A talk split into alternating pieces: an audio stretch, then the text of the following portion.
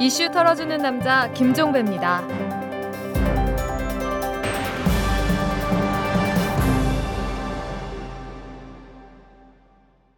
2월 15일 금요일에 보내드리는 이탈남입니다. 이번에는 부동산 투기 의혹입니다. 황교안 법무장관 후보자의 부인과 김병관 국방장관 후보자가 이 부동산 투기를 했다는 의혹이 불거졌습니다. 황교안 후보자의 부인 최모 씨는 집값이 치솟던 1999년에 경기도 용인시 수지구의 50평짜리 아파트를 분양받았다고 합니다. 분양가의 60%에 해당하는 2억여 원을 은행에서 대출받아서 이 아파트를 분양받았다고 하는데 부부가 이곳에 거주한 일은 없고 전세를 줬다고 합니다. 여러분도 잘 아실 겁니다. 이 용인 수지하면 한때 분당의 대체 지역으로 집값이 치솟았죠. 그래서 버블 세븐 지역 가운데 한 곳이었습니다. 그리고 김병관 후보자 이 자신이 강원 양구의 이 사단장으로 재직하면서 부대 관사에 거주하고 있었는데도 2000년에 서울 서초구 반포동의 30평짜리 아파트를 구입했다고 합니다. 이 아파트는 1990년대 후반부터 부동산 투자 종목으로 거론된 아파트라고 하는데요. 서울시가 지난해 말에 주택 재건축 정비 사업 계획안을 통과시켜 줬다고도 합니다. 정말 털어도 털어도 끝이 없습니다. 인사 때마다 갖가지 의혹과 흠결이 끊임없이 나오는데요. 새 인물을 보면서 새 희망을 찾는 게 아니라 구태를 재확인해야 하는 우리의 갑갑한 현실. 이건 언제나 끝날 수 있을까요? 자, 털기 전 뉴스로 넘어갑니다. 최근에 함경북도 화대군 무수단리의 로켓 발사장 인근에서 분주한 움직임이 관측됐다고 합니다. 이 미국의 상업 위성 업체인 디지털 글로브가 지난 1월에 촬영한 위성 사진 등에 따르면 기존 발사장의 크레인 위치가 바뀌고 골조물 인근의 눈이 치워진 것으로 확인이 됐다고 하네요. 이 제재와 4차 실험 내지 로켓 발사 만약에 이게 현실화된다면 한마디로 강대강 국면이 되겠습니다. 대전지방법원이 14일 장학사 시험 문제 유출을 주도한 혐의를 받고 있는 충남교육청 소속 인사 담당 장학사 기역 씨와 감사 담당 장학사 니은 씨에 대한 구속영장을 발부했습니다. 이들은 이미 구속된 충남의 한 교육지원청 소속 장학사 디그 씨와 함께 지난해 치러진 제24기 장학사 선발 시험에 앞서서 응시교사 18명으로부터 1인당 1천만 원 내지 3천만 원을 받고 시험 문제를 전달한 혐의를 받고 있다고 하는데요. 이들은 자신들이 미리 만들어 놓은 시험 문제를 응시자들에게 전달한 뒤에 나중에 범행에 끌어들인 시험 문제 출제 위원을 통해서 해당 문제가 실제로 시험에 출제되도록 한 것으로 밝혀졌습니다. 장학사가 이 모양인데 학생 보고 컨닝하지 말라 이런 말 명구스러워서 어떻게 할 수 있겠습니까? 경찰청 지능범죄수사대가 서울지방국세청 이모 조사관이 2010년 말경에 세무조사 중이던 한 사교육 업체로부터 2억여 원을 받아서 이 가운데 수천만 원을 당시 국장과 과장에게 상납했다는 진술과 물증을 확보해서 조사를 벌이고 있다고 합니다. 이 조사관은 최근 경찰 조사에서 업체로부터 받은 2억여 원 가운데 수천만 원을 국장과 과장, 담당 실무자인 사무관에게 건네고 나머지 금액을 자신의 몫으로 챙겼다고 진술을 했다고 하네요. 참 여러 가지입니다. 지금까지 털기전 뉴스였습니다. 재벌과 모피아의 함정에서 탈출하라. 종횡무진 한국 경제. 재벌 개혁에 앞장서온 김상조 교수. 그가 한국 경제에 던지는 여덟 가지 질문. 우리가 몰랐던 한국 경제의 진실을 파헤칩니다. 더 이상 경제 권력자들의 눈속임에 속지 마세요. 종횡무진 한국 경제. 오마이뉴스가 만드는 책 오마이북. 노회찬 진보정의당 대표가 엑스파일에 담긴 떡값 검사 명단을 공개한 혐의로 재판을 받아왔는데요. 어제 대법원에서 징역 4월에 집행유예 1년형이 확정이 돼서 의원직을 상실했습니다. 이로써 이상호 MBC 기자와 김현광 월간조선 편집장에 이어서 노회찬 대표까지 이 엑스파일을 공개한 사람들은 모두 유죄 판결이 확정이 됐습니다.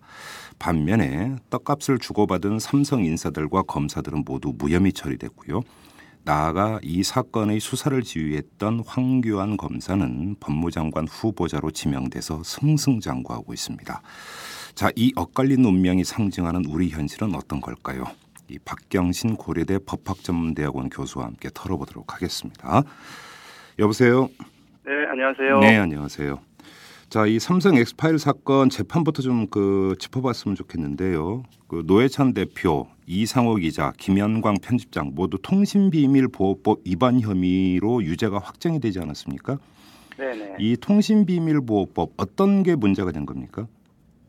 통신비밀보호법은 어, 그 어, 군사 독재 정권 시절에 네. 그 안기부가 어, 뭐 여러 사람 그 국민들에 대해서 네, 그 불법 구청을 그 다행하고 네, 이것을 이제 반성하고 앞으로는 이런 일이 없어야 되겠다라는 차원에서 네, 어, 95년도 어, 아닙니다. 95년도가 아니라 기억이 나지 않습니다만 네, 어, 그 만들어진 그 법이고요. 예. 통신비밀보호법이고 결국에 국민들의 그 국민들이 국민들의 통신의 비밀 음흠. 그리고 어, 통신이 아니라 직접 만나서 하는 대화라고 할지라도 대화의 비밀을 보호하기 위해서 만든 법입니다. 간단히 얘기를 하면 불법 도감청을 막기 위해서 만들어진 법이다 이렇게 보면 되는 거 아닙니까?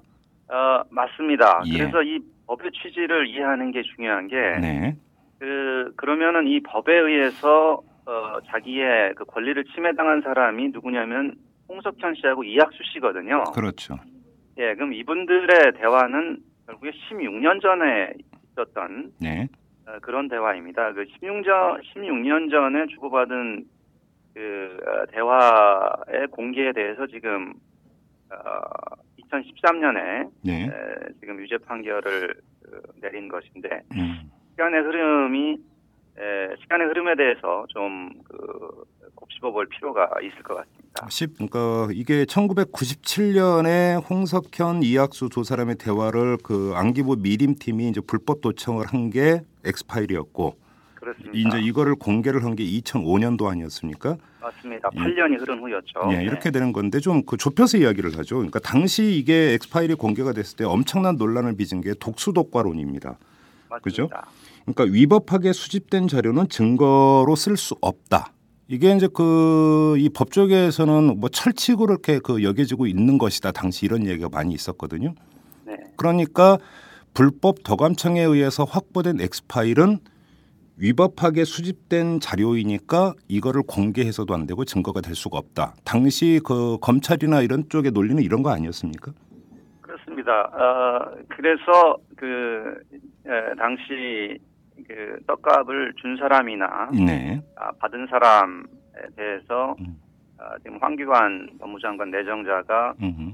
아, 그 불기소 무혐의 네. 처분을 하면서 예. 어, 됐던 이유가 바로 그 독수독과 이론이고 독수독과 이론은 어, 그 통신비밀보호법이 사실 아주 잘 만들어진 법입니다. 네. 그래서 그 독수독과 이론은 통신비밀보호법 조문에도 네. 나와 있습니다. 그래서 예, 불법 예. 도감청 내용은 어, 그 어, 형사 재판 증거로 이용될 수 없다라고도 어, 음. 되어 있고요. 네. 아, 그런데 그 어, 재미있는 것은 예. 좀 아이러니한 것은 예. 독수독과 이론이 그 당시에 에, 통신비밀보호법의 그 조문에 나타난 것 외에 네. 법조계에서 그렇게 철칙처럼 그 원칙적으로 잘 지켜지고 있었느냐 어. 아, 여기에 대해서는 사실은 어, 많은 법학자들이 좀 회의, 회의적이고요. 어, 왜요? 무슨 반박 사례가 있습니까? 어, 그러니까 독수 불, 어, 위법 수집 증거 배제가 네. 돼야 되는 건데 네. 그, 불법 수집된 증거에 대해서는 네. 그것이 인정되지 않는 경우 가 상당히 많았다는 거죠. 재판 과정에서요? 예. 예, 예. 예. 예. 그런데 이제 사실 그보다 어, 또더 좀 자세히 봐야 되는 것은 불법 수집 증거 어, 라고 했을 때 이때 이제 도청된 사람들은 그 어, 예, 홍석현 이학수 씨가 이제 도청이 된 거거든요. 그렇죠. 그러니까 통신비밀보호법으로 자기의 법이 위반으로 음흠. 어, 그 법익을 치- 침해당한 사람들은 이 홍석현 이학수 씨입니다. 네. 어, 그래서 홍석현 이학수는 어찌됐든 불법 도청의 피해자니까 네. 이 사람들에 대한 그 재판 증거로는 이용될 수 없다고 치더라도 예. 여기에 등장하는 제 3의 인물들, 음흠. 어, 소위 그 떡값 혐의 검사들, 네. 어, 이들에 대해서도 과연 그 독수독과 이론을 이 적용을 하는 것이 네. 옳으냐 음. 아, 여기에 대해서는 많은 어, 논란이 있을 것 같습니다. 자 여기서 좀 하나하나 짚어보죠. 일단 첫째 여쭤보고 싶은 게 네. 위법하게 수집된 자료는 증거로 쓸 수 없다고 되어 있습니다. 여기서 증거라고 하는 개념은 결국은 형사 재판에서 그 성립되는 개념 아니겠습니까? 그런데 그렇죠. 재판이 열린 다음에 그렇죠. 예, 그런데 개념이죠. 자 예. 그러면 그 제가 여쭤보고 싶은 게 보도의 근거로도 쓸 수가 없습니까? 보도의 근거로는 쓸 수가 없는 그 그러니까 재판 증거로도 이용될 수 없지만 예. 그 통비법의 이제 다른 조항들에 의하면 네. 어, 불법 감청된 내용은 그건 또 어, 배포하거나 네. 더 많은 사람들에게 전달하거나 아 이렇게 해서도 안 됩니다. 아, 그러니까 보도 어, 보도할 수도 어, 없다. 없도록 돼 있습니다. 기본적으로 불법 감청의 내용 자체는 예. 네, 그러니까 지구상에 존재해서는 안돼 음. 존재할 수 없다라는 네. 그런 이념을 통립, 통립법이 담고 있습니다. 예, 그러면 그 한 가지는 해결이 됐고요. 또 한 가지 문제는 지금 그 교수님께서 말씀을 하신 것처럼 예를 들어서 불법 도감청 문제와 또 별도로 홍석현 그 이학수 두 사람이 검사들에게 떡값을 돌리는 것을 모의를 한 게 엑스파일에 드러나지 않느냐. 그렇다고 한다면 이거에 대해서도 사법 처리를 할 수 있는 부분인데 검찰이 당시 무혐의 처리를 했단 말이죠. 그런데 여기서 홍석현, 이학수 두 사람이 모의를 해서 검사들에게 떡값을 돌렸다라고 하는 형사 사건이 성립이 되기 위해서 또한 근거가 되는 증거가 되는 게 바로 이 엑스파일 아닙니까? 그러면 떡값을 줬느냐 안 줬느냐, 뇌물을 줬느냐 안 줬느냐의 부분에서도 결국은 증거가 무너지는 거잖아요. 그러면 사법 처리를 할 수 없다라는 결론에 도달을 하는 거 아닙니까? 떡값을 주고 받았다라는 증거는 그 엑스파일 외에도 네, 어, 이제 다른 그 여러 가지 그 근거들이 있을 수가 있죠. 네, 아 그래서 독수독과 이론이 뭐 이제 미국에서 온 건데 네, 미국 대법원 판례들에서 이제 나와 있는 것들인데 네, 어 예를 들어서 엑스파일 자체가 음, 그 엑스파일 자체가 재판 증거로 이용될 수 없는 것은 네, 독수독과 이론에 합당하다고 할지라도 예, 엑스파일로부터 파생된 네, 어, 그런 증거들도 그럼 독수독과 이론 적용되는 것이냐 예, 여기에 대해서는 어, 상당히 많은 논란이 있습니다. 예를 들어서 네, 우선 엑스파일을 통해서 아 어, 이런 그 떡값 어, 수뢰가 아, 있었다. 근데 엑스파일은 증거로 사용할 수 없고 네, 아, 다른 방식으로 증거를 수집해 보겠다 해서 어허, 어, 독립적인 예. 수사를 통해서 예, 증거를 확보했을 경우 예, 예, 어, 이것마저도 그러면 증거로 사용할 수 없는 것이냐? 예. 어, 여기에 대해서는 많은 논란이 있었고, 아, 그건 논란의 소지가 상당히 있네요. 예, 예. 그렇죠. 예. 예. 어, 왜냐하면은 만약 그 그것이 음, 에, 사실이라면, 네. 그러니까 만약에 그렇게 엄격하게 적용되는 거라면 네. 어떤 불법 행위가 있었을 때, 어, 그 행위자 스스로가 어, 뭐 불법 도감청을 시켜가지고, 네. 그러니까 불법 도감청인 것처럼 음흠. 조작을 해서 그것을 배포를 해버리면 네. 그러면 그 불법 행위에 대해서는 어, 누구도 수사를 없게 되는 그런 음. 할수 없게 되는 그런 모순적인 상황이 발생하거든요. 그러니까 예를 들어서 이런 경우 아닙니까? 엑스파일에 떡값을 준다 만다라는 이야기가 나왔는데.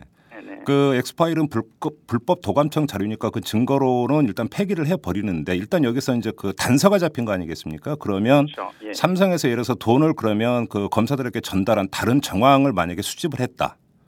이럴 경우는 이 정황 증거가 이제 그 하나의 이제 그 재판의 증거로 활용은 될 수 있는 것 아니냐 이런 이야기 아니겠습니까? 그렇죠. 그렇습니다. 예. 그래서 그래서 그런 논란이 어, 있기 때문에 사실 2005년도에 뭐 저도 여러 법학자들하고 음. 어, 여기에 대해서 토론을 하고 네. 이랬던 것이 기억나는데 예. 왜냐하면 그 당시 이게 아주 충격적인 어, 음. 뉴스였습니다. 아, 그, 그렇죠. 엄청난 예. 논란이었습니다. 이때 이게. 예. 예, 왜냐하면은 이 홍석현 이학수 씨가 도감청 됐을 정도면 도대체 국민 몇 명을 대상으로 도감청을 한 거냐. 그렇죠.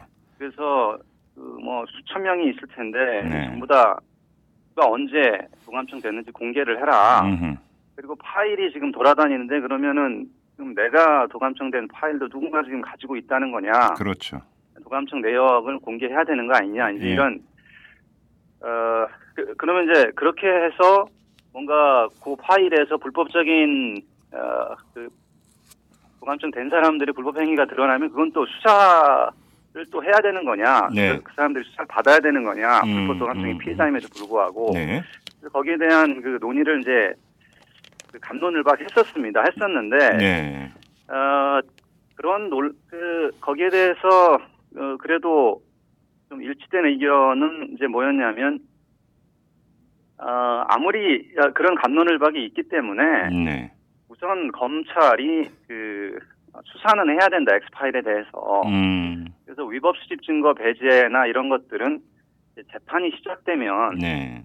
어, 그때 이제 뭐 피고 측에서 주장을 하면, 음. 어, 법원이 아, 이 독수독과 이론에 따라서 어, 이건 증거로 뭐 사용될 수 없다라거나 네.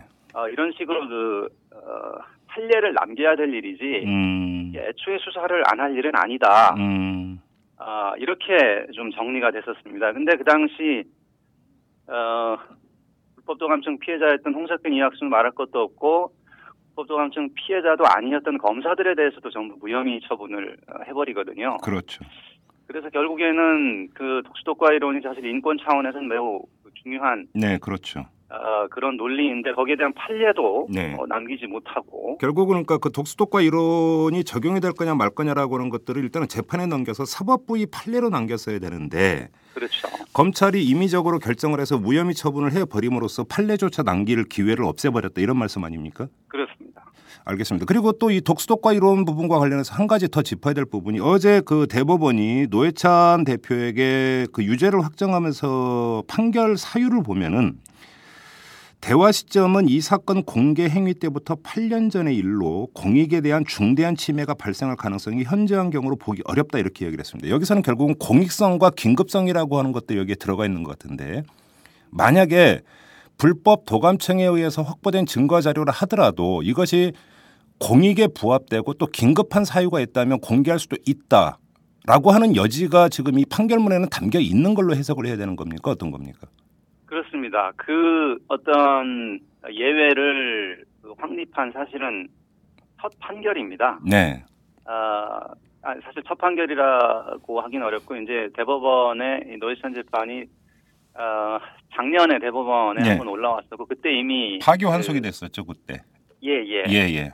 어, 그 파기 환송 할 때도 어찌 됐든 어, 이 불법 도감청된 자료라고 할지라도 네. 어, 그 공익적으로 그 매우 중요한 어, 사안인 경우 공개할 수 네. 있다라고 해서 어, 권력 비리 같은 경우 이런 그 매우 특별한 상황, 네. 뭐 예를 들어서 국가기관이 불법 도감청했고 그. 중에 좀 양심적인 직원이 어, 직원이 아 이건 중요하다고 생각해서 유출을 시키고 이런 네. 우연들이 딱딱 맞아떨어진 이런 음, 특별한 음. 사안이 아니면 권력 비리라는 게 사실 드러나기 어려운데 그렇죠.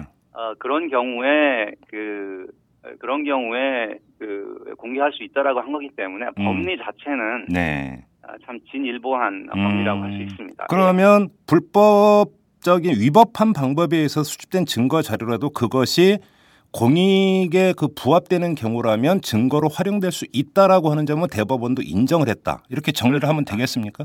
네, 네, 맞습니다. 그, 자, 근데 여기서 이제 중요한 게 바로 이 부분에서 비판 지점이 성립이 되는 건데, 그러니까 이 그 불법 도감청은 8년 전에 있었던 것이고 공개는 8년 후 그러니까 2000, 1997년과 2005년이 되는 거니까 이때가 돼버리니까 이미 이것이 공익성이라든지 이런 거고 부합된다고 보기 어렵다. 그러니까 대부분 이렇게 판단한 거 아닙니까? 그렇습니다. 이 부분이 참 근데 이게 좀 이해가 안 가는 거죠, 사실은. 예, 예. 정경- 그 한번 예. 예, 한번 김, 김 선생님이 어떤 김, 김, 김 선생님 생각은 어떠신지 한번 아니 그러니까 이 떡값이라고 하는 것은 결국은 정경유착 그다음에 그러니까 이것을 상징하는 사건이라고 본다면 그다음에 재계와 권력의 유착을 그 설명하는 사례라고 본다면 이것은 8년 전에 일회성으로 이루어진 일이 아니라 계속된다고 본다면 그건 현재 진행형이라고 봐야 되는 것 아니겠습니까? 그렇죠. 예. 네. 그리고 예. 어, 시간이 그 이제 두 가지인데 하나는 그 이 잘못된 역사를 기억하지 않는 사람은 그 역사를 반복할 수밖에 없다라는 이제 이- 경고에서 그렇죠. 드러났지. 그렇죠. 지금 과거의 잘못, 이게 100년 전의 잘못이라고 할지라도 음흠. 거기에 대해서 그 공론을 성립시켜서 앞으로는 미래에는 그런 일이 없도록 하는 것은 매우 네. 긴절한 이 공익적 아 그렇죠. 필요가 있는 거죠. 이- 그렇죠. 그리고 또 하나는 어, 대부분 이게 이제 통신비밀보호법이 그 어, 타인들의 비밀을 보호하기 위해서 만든 법인데 네. 프라이버시의 문제란 말입니다. 예. 근데 프라이버시는 전 세계적으로 어 이제 어떤 그 어, 어떤 그 합의가 있냐면은 시간이 흐를수록 음흠. 아, 이것은 어, 공개하기 어리 그, 공개하기 쉬운 거다. 어. 어, 예를 들어서 그이 국가 어, 기밀 같은 경우도 뭐 30년이 지나면은 그렇죠. 그렇죠. 어, 예. 전부 다 공개를 할 수 있도록 하고 예. 어, 이렇게 돼 있는데 그럼 8년의 시간이 흘렀다 흘, 그, 흐르고 그리고 네. 이제 어, 이 대법원에서 조사하는 얘기가 8년의 시간이 흘렀고 타 언론이 이미 충분히 보도를 했고 예. 예, 그 이, 그런 기 때문에 이제 공익적 필요가 없다는 건데 음. 어, 타 언론이 이미 다 보도를 했으면 또 8년이라는 시간이 흘렀으면 더욱더 그 토론이 자유로워야 되죠. 아 그리고 또 하나 여기서 중요한 지점인데 타 언론이 이미 보도를 했기 때문에 공익성이 그 크다고 볼 수 없다라는 판단에는 그러면 노회찬 대표가 공개하기 이전에 이루어졌던 보도 행위 그러니까 이상호 기자에 의한 MBC 보도나 월간조선 보도를 얘기하는 것 아니겠습니까? 그러면 그거는 공익성에 부합된다라는 전제가 여기는 깔려 있는 거잖아요. 어, 그런데 왜 근데 이- 그렇죠. 네. 그런데 왜 이상호 기자나 김영관 편집장에 대해서는 유죄 판결을 내리느냐 이겁니다. 그러면 저는 어, 그, 거기서는 이제 타언론 얘기가 없었겠죠. 근데, 네. 이, 그 당시에 2005년도에 네. 그 이상호 MBC 기자가 그 파일을 가지고 있다는 게, 그 언론계에 사실 소문으로 쫙 퍼져 있었습니다. 아 그때 이건 거의 공지의 사실이었고 그렇죠. 예. 예. 그래서 제 기억으로는 이게 이제 그 MBC 안에서 보도를 하느냐 마느냐에서 법률적 검토까지 받는 과정에서 조선일보가 먼저 보도를 했던 거 아닙니까? 맞습니다. 그리고 예. 나서 MBC가 보도를 했던 경우로 제가 그 똑똑히 기억을 하고 있거든요. 예. 네 네. 그래서 그 이런 그 타언론 그 어, 보도가 어, 우선 노회찬 씨, 에, 위원 같은 경우에는 그 타언론 보도에 의해서 네. 어, 뭐 공익성이 줄어들었다. 음. 이것도 사실 그 받아들이기 좀 어려운 음. 논리고 네. 어, 또 그 앞에 보도에 대해서 유죄 판결 내린 것도 그 네. 공익성이 없다라고 어, 없다라는 것도 참 받아들이기 그러니까 좀 앞뒤가 안 맞는 부분이 있, 는 거죠. 그러니까 간단히 이야기를 하면. 어, 이런 생각이 있는 것 같습니다. 그 네. 대법원은 예. 그 노예찬 의원 같은 경우는 어, 우선 이제 MBC 정 기자나 이- 그 이쪽에서는 이제 처음 한 네. 어, 보도라는 거고, 음흠. 근데 그것도 어찌됐든 이제 8년이 지난 거고, 네. 어, 그리고 이제 대법원 판결, 이 관련 대법원 판결들에 보면은 이제 이 재밌는 문구가 나오는데, 네. 그 당시 공개해봐야 뭐 정치적 상황에 뭐 영향을 줄 수도 없는 거였다. 아, 왜 정치적 판단까지 합니까 법원이? 어, 그러니까 이 8년이 지난 일이기 때문에 예. 이미 지난 일이라서 그것 때문에 뭐 어, 어떤 그 사회적인 어떤 변화나 네. 뭐 이런 것들을 뭐 불러일으키기에는 뭐 늦은 거 아니냐 이제 이런 건데 아, 그거야말로 정말 근거 없는 임의적인 판단이죠 법원에. 예. 뭐랄까 좀 역사적인 의식 네. 그러니까 지금 몇십 년이 지난 그, 어, 이 장준하 씨 사건 경우도 지금 재심을 해서 네. 어, 무죄 선고가 되고 있고 이 성노예 그렇죠. 네, 위안부. 강점기 성노예 사건 예. 가지고도 지금 아직도 보상 문제를 갖고 있고 네. 그리고 이런 것들이 지금 앞으로의 그 사회를 올바르게 만들어 음. 나가는데 다 중요한 일이라고 생각해서 이제 하는 건데 네. 어, 그런 것들을 지금 그 좀 간과하고 음. 있는 게 아닌가. 음. 어, 그리고 그리고 그, 그 당시에는 97년 감청되고 2005년도에 공개한 거기 때문에 사실 예. 8년밖에 안 지난 거라서 음. 상당수 범죄들의 공소시효 내에도 있는 거고. 그렇죠. 예, 예. 그래서 어, 너무 좀 역사를 짧게 보고 있는 게 음, 아닌가 음, 음. 예, 그런 생각을 하게 됩니다. 자, 한번 정리를 해보죠. 그러니까 독수독과 이론, 그러니까 위법하게 수집된 자료는 증거로 쓸 수 없다라고 하는 것은 인권 보호 차원에서 이것은 존중돼야 되는 것은 분명한 사실이죠. 예, 하지만 그것이 예를 들어서 공익성과 직결돼 있는 문제일 경우, 예를 들어서 권력형 비리라든지 이런 경우에 있어서는 예외적으로 그것이 또한 채택될 수도 있는 여지가 있다. 그리고 어제 대법원 판결문에 그 여지가 분명히 포함이 되어 있다. 이렇게 정리를 하면 되는 것 아니겠습니까? 어, 독수독과 어, 그러니까 지금 홍석현 이학수하고 떠각 검사들 그 불기소 부분하고 네. 노회찬 이상호 재판하고는 좀 구분해서 봐야 될것 네. 같고요. 예. 어, 그래서 우선 재판 증거로 사용될 수 없는 거는 어, 맞지만 예. 어, 수사 기소 그러니까 수사는 했었어야 되는 것이 아니냐. 그래서 음흠. 예. 그 증거가 아닌 합법적인 증거를 예. 어, 아, 예, 예. 있는 예. 네, 그런 길을 음. 어, 열었어야 되는 것이 아니냐. 음. 이제 이- 이게 있고 예. 그리고 이제 노회찬 이상호 같은 경우에는 불법 감청 내용이라고 할지라도 매우 공익적이면 네. 어, 이거는 그 보도를 음흠. 할수 있어야 된다. 음. 네, 이렇게 정리가 되는 것 같습니다. 예. 그렇죠. 자, 그럼 지금 수사 이야기를 나왔으니까 한번 그 이야기로 해줘. 당시 수사를 지휘했던 사람이 법무장관으로 지명된 황교안 후보자입니다. 당시 이 사람은 서울중앙지검 2차장 검사로 재직하고 있었고 수사를 지휘를 했던 사람 아닙니까? 그러면 교수님의 지적에 따르면 당시 검찰의 조치는 상당한 문제가 있었다라고 지금 그 지적을 하시는 거 아니겠어요? 네, 네. 그럼 결국은 이 수사 지휘에 있었던 황교안 지금 현 후보자에게 일정하게 질문을 던지고 책임을 물을 여지가 있다. 이렇게도 볼 수 있는 겁니까? 어, 저는 물어봐야 된다고 생각합니다. 네. 그, 그 당시에 어, 여러 그 어, 다른 재판에 있어서는 네. 수사 과정에 일부 문제가 있다고 할지라도 우선 수사 기소를 하고 네. 그리고 이제 피고가 어, 그 어, 잘못된 수사에 의한 증거에 대해서 네. 위법 수집 증거 배제 신청을 하면 음. 그때 이제 검찰이 어, 거기에 대해서 뭐 반대 의견을 내고 네. 어, 이런 식으로 해서 재판을 진행하고 있는 게 검찰 관행인데 그 관행에 어긋나게 음. 에, 아예 그 위수증을 이유로 수사 기소를 하지 않는 경우는 네. 어, 그러니까 위법 수집 증거를 이제 줄여서 음. 위수증이라 하- 합니다만 네. 그 어, 위수증의 문제 때문에 어, 수사나 그 기소를 하지 않는 경우는 네. 아, 죄송합니다. 뭐 수사는 했다고 봐야 되겠죠. 음흠. 어, 그런데 수사를 그 이제 적극적으로 하지 않고 네. 어, 그냥 기소를 그 하지 않는 경우는 어, 제 기억으로는 없습니다. 어, 즉 음. 실체적인 진실을 어느 정도 확보했다라고 생각을 하면 네.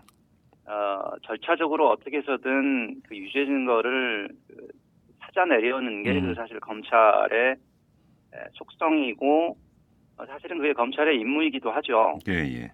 어, 그, 그렇게 해서 만들어진 증거에 하자가 있으면 그 하자를 걸러내는 것은 이제 사법부의 역할이고, 음.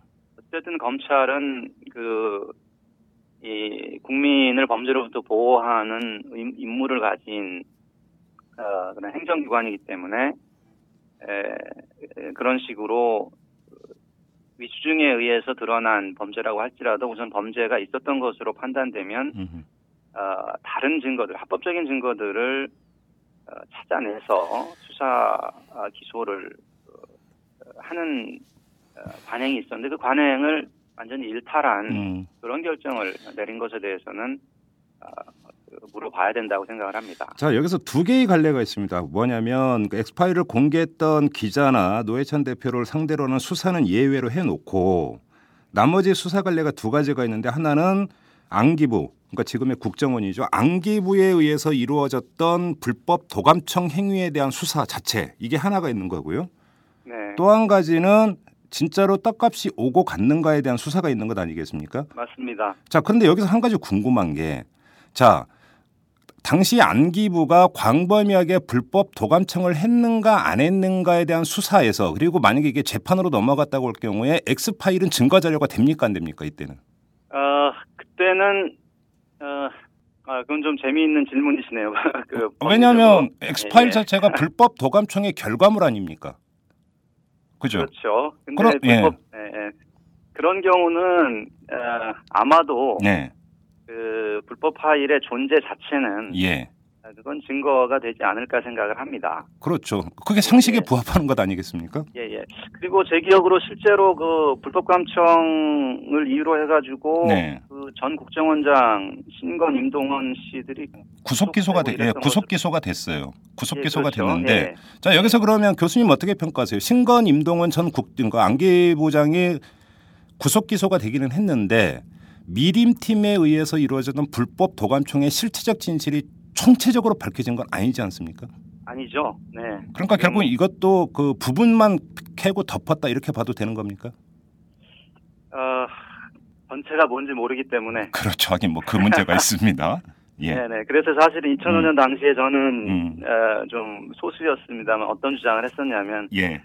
그 이, 불법 도감청 피해자들에 대해서 그 국회가 네. 전면적으로 사면을 하고 어, 왜냐하면 불법 도감청 피해자들이 자기가 한 말 중에 이제 불법 행위들이 있었을 거란 말입니다. 그렇죠. 그렇죠. 예, 그래서 어, 그거에 대해서 전면적으로 사면을 하고 네. 어, 대신 불법 도감청을 누구한테 어떤 내용을 했는지는 음, 음. 어, 국정원이 밝혀라. 이게 지금 그러니까 예를 들어서 미림 팀원들을 사면을 하는 대신에 아니 미림 팀원들이 아니라 음, 어, 미림 팀원들이 아니라 불법 도감청 피해자들. 그러니까 홍석현, 이학수 이런 사람들을 예, 예. 말씀하시는 겁니까? 예, 예, 예, 그렇죠. 예. 예, 예. 그래서 어, 사실 그, 그 사람들만을 생각한 게 아니라 이제 음. 자기가 감청당했는지도 모르는 사람들을 전 생각을 한 거죠. 그렇죠. 예, 그래서 그 안기부의 그 과거에 대해서 정확하게 평가를 하려면 예. 어, 정말 어떤 일이 있었는지 알아야 되고 음, 이게 지금 이 안기부 엑스파일 하나만 가지고도 지금 이좀 문제가 아, 네. 뭐이 사람들 불법도감청 피해자들을 또 뭐 뇌물수수로 음. 뭐 저기 사법 처리해야 되냐 이제 이런 문제 때문에 네. 공개가 자꾸 안 되고 있으니까 아예 그냥 그 사람들은 사면을 해주고 네. 어 불법도감청 누구 누구 당했는지 우선 밝혀야 되는 거 아니냐 음, 전부 다 공개를 해라 이제 그런 주장을 했었는데 예. 물론 이제 여기서도 저는 이제 그, 어, 꼭 나눠서 얘기를 해야 되는 게, 예. 이, 그, 불법도감청 내용에 등장하는 검사들은 피해자가 아니거든요. 예, 그렇죠. 사- 그렇죠. 예, 예. 예. 그래서, 어, 이 사람들에 대한 그, 어, 수사는 계속 되었어야 된다고 음, 생각을 합니다. 음, 그리고 뭐, 뇌물죄에서 사실은, 어, 더 큰 잘못을 저지른 사람은 받는 공무원이지, 음. 그 준민간인이 아니기 때문에, 네.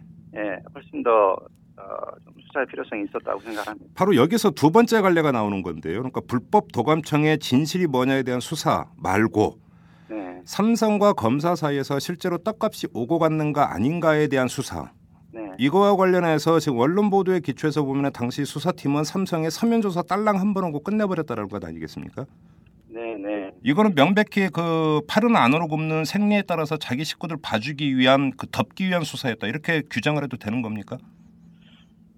아, 뭐 그렇게 규정할 수 있는지 모르겠습니다만 그런 우려 때문에 네. 지금 어, 고위공직자 수사 비리처, 네, 어, 또 지금 박근혜 당선인이 얘기했던 상설 특검, 네, 어, 그런 얘기들이 사실은 그때부터 나오게 된 거죠. 음, 어, 결국에 검사가 비리에 연루됐을 경우 과연 동료 검사가 수사를 제대로 할 수 있겠느냐. 그렇죠. 네. 예. 그렇죠. 자, 여기서 약간 좀 다른 말씀을 드리겠습니다. 당시 그 수사 지휘 선상에 있었던 사람이 황교안 현 법무장관 후보자입니다. 그러니까 당시 서울중앙지검 2차장으로 수사를 일선에서 지휘했던 사람인데 근데 지금 그 엑스파일 이야기는 이 정도로 하고 여기서 또 하나 논란이 되고 있는 게 황교안 후보자가 공안통이다. 검사 경력의 거의 대부분을 공안사 그러니까 공안 쪽에서 일을 해왔다. 근데 이게 법무장관 후보자로서 문제가 될 수 있는 부분인가요? 공안통이라는 그 자체가? 어, 어, 글쎄요, 그 초역사적인 생각을 가진다면 네. 그거 자체 문제 삼을 수 있겠지만 예, 어, 공안통이라는 사실 예, 자체를 두고 예, 어, 법무부 장관 자격이 없다고 하면 사실은 그 전에 있었던 여러 법무부 장관들 사실 다 그렇죠. 예, 예, 예, 문제가 있다고 봐야 되는 건데 네, 어, 뭐 자격이 있다 없다라기보다는 음, 어, 그런 논의를 좀 해야 되지 않나 생각을 합니다. 그 국가보안법 아, 지금 이제 국가보안법 어, 이 어, 대부분 이제 제 7조 찬양 고무에 그렇죠. 예. 대한 그 기소인데 네. 어, 이 부분에 대해서 그 국제 인권 기구들에서 어, 계속 반복적으로 폐지 권고를 음. 내려왔고 네. 어, 또 헌법재판소에서도 축소 해석해야 된다라는 판시를 한 바가 있고 네. 어, 그런데 이제 그 국가보안법에 대해서 어, 어떤 인식을 가지고 있는지 음. 어, 이런 것들은 좀 네. 부분에서 좀 정확히 물어봐야 된다고 생각을 합니다. 왜냐하면 법무부는 어, 검찰이 아니거든요. 그렇죠. 검찰은 수사나 기소를 잘 해서 예. 어, 승, 수사나 기소를 열심히 하면은 승진도 시키고 그렇죠. 그렇죠. 어, 뭐 칭찬을 해줘야 될 조직이지만 음. 어, 법무부는 어, 결국에 수사 기소의 대상이 되는 것도 국민이거든요. 네. 예, 국민들이 어, 내가 수사를 받는 사람이건 범죄의 피해자건 법에 의해서 잘 보호되고 있다라는 거를 어, 느끼고 어, 살아갈 수 있도록 해주는 게 법무부의 임무. 그렇죠. 예, 예. 때문에 예. 어, 그 이런 부분에 있어 그런 균형 잡힌 시각을 가지고 있는지에 대해서 음. 좀 철저히 질문을 해야 되지 않나 생각을 합니다. 이 황교안 후보자가 그 별명이 미스터 국가보안법이라면서요. 국가보안법 해설서도 뭐 책으로 낸 적이 있다면서요. 아, 제가 자세히 들여다보진 않았습니다만 저도 네. 그런 얘기를 어, 들었습니다. 그러면 그 이 사람은 국가보안법 존치론자다 이렇게 보면 되는 것 아니겠습니까? 7쪽 아. 같은 경우도 찬양 고무죄 같은 경우도 그런 건가요? 혹시 아직 책은 아직 안 보셨죠? 예, 예, 못 봤습니다. 이 사람이 썼다라는 국가보안법- 예. 국가보안법 존치론자들은 법조계에 상당히 많이 있기 때문에 아, 그 정도로 많이 있습니까? 그, 그것만으로 좀 결격 사유라고 네. 좀 어렵지 않나 생각을 합니다. 어찌됐든 음. 이 국가보안법에 대해서는 음. 어, 좀, 어, 좀 솔직한 그런 토론들이 좀 있어야 아. 되지 않나 생각을 합니다. 그 예. 과연 헌재에서는 이미 그 헌재에서는 이미 결정을 내렸거든요. 이 음. 찬양 그냥 찬양 고무를 처벌해서는 안 되고 예. 그 실제로 그 국가안보에 위협을 주는 그런 찬양 고무만 음. 처벌해야 된다라고 또해서 판시를 내린 지가 꽤 오래됐는데 예. 계속해서 검찰은 어, 그 헌재 결정에 아랑곳하지 않고 어, 계속해서 어, 뭐 거의 모든 예. 그 그러니까 이런 거죠. 그 어, 북한의 북한 정부의 주장을 어, 그대로 전제한 예, 음. 그대로 보여준 네. 어, 이런 어, 모든 행위들을 어, 다 그, 기소를 하고 있고 최근에 그 박정근 씨 같은 그렇죠. 경우에 그렇죠. 예. 어, 그 북한 정부의 말투나 이런 것을 패러디하기 위해서 그렇죠. 어, 그 북한 어, 네. 트위터를 리트윗 음. 그한 것만 가지고도 국가보안법 어, 처벌을 하는 네. 이런 상황이 계속 반복되고 있습니다. 거기에 음. 대해서 음. 어, 좀 새 정부에 들어갈 사람으로서 어떤 음. 인식을 가지고 있는지 꼭 음. 물어봐야 된다고 생각합니다. 알겠습니다. 그 제가 이제 대법원 판결에 관해서 네. 이번 노회찬 대법원 판결에 관해서 좀 한 말씀 네, 예, 예. 더 드려도 예, 되겠습니까? 예, 예, 그러세요. 어, 이번 판결은 그 인터넷에 인터넷을 좀 차별한 판결이다 이렇게 좀 봅니다. 아, 예. 어떤 점에서요?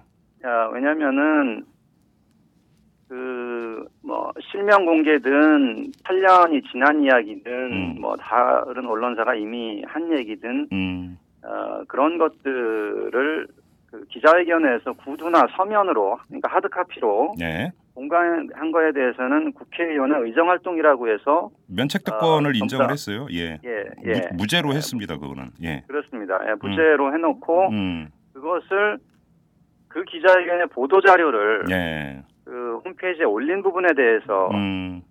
아, 이거는 면책 특권이 아니기 때문에 이제 음. 통비법상에 에, 그 공익적 공개인지 네. 아닌지 이런 걸 판단해 봐야 된다 봐야 된다고 예. 하고 그리고 이제 공익적 공개 아니라고 이제 결정을 한 건데 네. 어 사실 우리가 지금 인터넷 시대가 열린 이후에 오프라인 행사 한 다음에 그 행사 자료를 온라인에 올리는 것은 참 어, 아, 이- 저희가 서로 등 두드려가면서 참 잘한 일이다라고 생각하면서 우리가 해왔던 거 아니겠습니까? 그렇죠. 일반적인 현상이죠, 그게. 예. 그렇죠. 예. 예, 예. 그래서 그거를 이제 문제 삼았다는 게 참, 어, 그 현재 상황, 네. 현재 국민들이 어떻게 살아가고 있는지를 좀, 어, 좀 간과한 그런 판결이 음. 아닌가 생각이 되고 음, 여기에 대해서 이제 대법원은 어, 의정 활동의 에, 하나라고 해서 그러니까 의, 그 의정 활동에 그러니까 인터넷에 올리는 것까지 의정 활동으로 다그 면책 특권을 줘버리면 네. 국회의원은 그러면 인터넷을 통해서 아무 얘기나 할 수 있는 거 아니냐. 음, 그래서 이건 별도로 봐야 된다라고 주장을 하, 그 예, 판시를 예, 하는데 예, 예. 어 그것은 지금 그것은 이제 가상의 사건이고 노회찬 사건은 기자회견을 우선 하고 음, 어그 국회의원 정론관에서 기자회견을 하고 그 기자회견에 보도 자료를 올린 거란 말입니다. 그렇죠. 예 그렇기 때문에 그 의정 활동이 부수적으로 따라가는 어, 것이고 의정 의정 활동의 연속선에 있는 행위죠, 그거는 그러니까. 그렇죠. 예. 네, 그리고 어, 의정 활동이냐 아니냐에 대해서는 네. 의정 활동이냐 아니냐에 대해서는 그 내용을 보고 판단을 어, 해야 되는 거거든요. 음, 음, 음. 어, 그러면 혹시 기자회견 안 하고 인터넷에만 올렸다고 할지라도 이것이 그 사안의 특성상 의정 활동의 하나로 보여진다고 하면 네. 검찰의 어떤 수사를 촉구한다라거나 이런 것들 틀림없이 의정 활동의 하나로 이제 보여지고요. 음, 예를 들어서 뭐 노회찬 의원이 뭐, 어, 무슨 자기 사적인 뭐 임대차 분쟁이 있는데 뭐 음. 거기에 대해서 뭐, 어, 검찰에 무슨 수사 촉구한다 이러면 의정 활동이 아니겠지만 그렇죠. 틀림없이 공적인 사안에서 한 거기 때문에 에, 당연히 면책 특권이 적용돼야 되는 것인데 음, 어, 이런 식으로 그 오프라인으로 한 것은 괜찮고 온라인으로 하면은 음. 어, 그건 면책 특권 적용 안 하겠다. 네. 이건 참, 그, 어, 이 공개에, 그러니까 면책특권을 실제로 적용한 건지 안 한 건지가 좀 모호한 예. 면책특권 적용의 의미를 음. 그 탈각시켜버리는 그런 음. 판시 아니었나 생각을 합니다. 왜냐하면 인터넷에도 올렸겠지만 혹시 기자회견에 안 온 기자들이 있었으면은 이메일로 그렇죠. 또 그렇죠. 파일을 돌렸을 수도 있을 텐데 예. 그러면 그 파일을 예를 들어서 그 기자가 어, 자기 블로그에 올렸다. 음. 아, 그러면 거기에 대해서는 또 통비법 위반이 또 적용되는 것인지. 어, 그런 그렇다면 과연 그 국회의원의 의정 활동을 보호한다는 거는 도대체 무슨 의미인지 네. 그걸 받아본 사람들이 아, 이건 국회의원이 이제 에, 한 얘기니까 우리 이제 토론해 보자. 음. 이렇게 해서 그 사회적 공론을 촉발시킬 수 있는 그런 권한을 지금 국회의원에게 부여하는 게 면책특권인데 음. 어, 그거를, 어, 이제 기자들이 이제 국회의원실에서 이메일이 오면, 어, 그걸 공개된 것이라고 이제, 에, 자유롭게 네. 에, 사용할 수 없게 돼버린 거죠. 그 음. 판시에 따르자면. 음, 음, 음. 참 문제가 어, 여러모로 좀 있는 판결입니다. 아무튼 이번 그 엑스파일에 대한 판결은 논란거리가 상당히 많은 그래서 법조계에서 이것이 뭐 일단락된 사건이 아니라 앞으로 이게 이제 그 이른바 발제의 성격을 띠고 있는 그런 판결로 보는 게 맞을 것 같아요. 앞으로도 그러니까 법조계에서 여러 가지 아마 좀 논의가 좀 있어야 되지 않을까 싶은 생각이 좀 듭니다. 네. 예. 알겠습니다. 인터뷰 여기서 마무리하도록 하겠습니다. 고맙습니다. 예, 감사합니다. 안녕하세요. 오마이뉴스 대표 오연호입니다. 오늘 방송 잘 들으셨나요? 오마이뉴스는 10만인 클럽 회원 여러분의 후원으로 이털남을 제작하고 있습니다. 오마이TV의 대선 올레도 10만인 클럽 덕분이었습니다. 이털남과 오마이TV 더 열심히 하겠습니다. 여러분이 제작자입니다. 월 만원의 참여 10만인 클럽 회원이 되어 주십시오.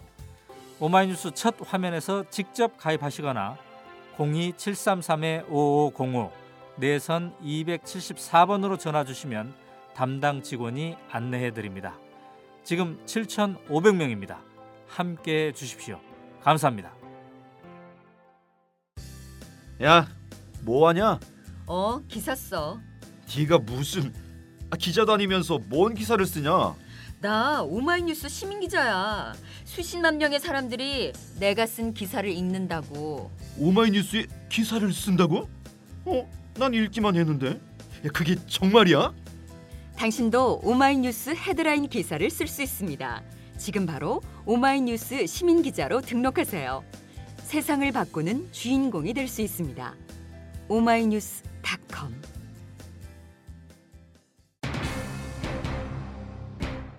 문제는 공익성입니다. 이 독수독과로는 인권보호 차원에서 당연히 존중돼야 하지만 공익에 부합하는 경우라면 예외가 인정될 수도 있습니다. 대법원도 이 같은 점은 인정한 것으로 해석이 되고 있습니다. 한데 희한하게도 대법원은 공익성이 없다고 봤습니다. 노회찬 대표의 경우인데요. 8년 전의 일이라는 이유 이걸로 공익성이 없다 이렇게 봤습니다. 글쎄요, 이 떡값이 오간 게 상징하는 게 정경 유착, 그다음에 권력과 재계의 유착이라면 그 유착이 8년 전에 일단락된 사건일까요? 아니면 여전히 지속되는 병폐일까요? 국민은 모두 다 알고 있는데 대법원은 아니라고 했습니다. 한마디로 헛웃음만 나옵니다. 이만 마치도록 하겠습니다. 지금까지 이털남 김종배였습니다.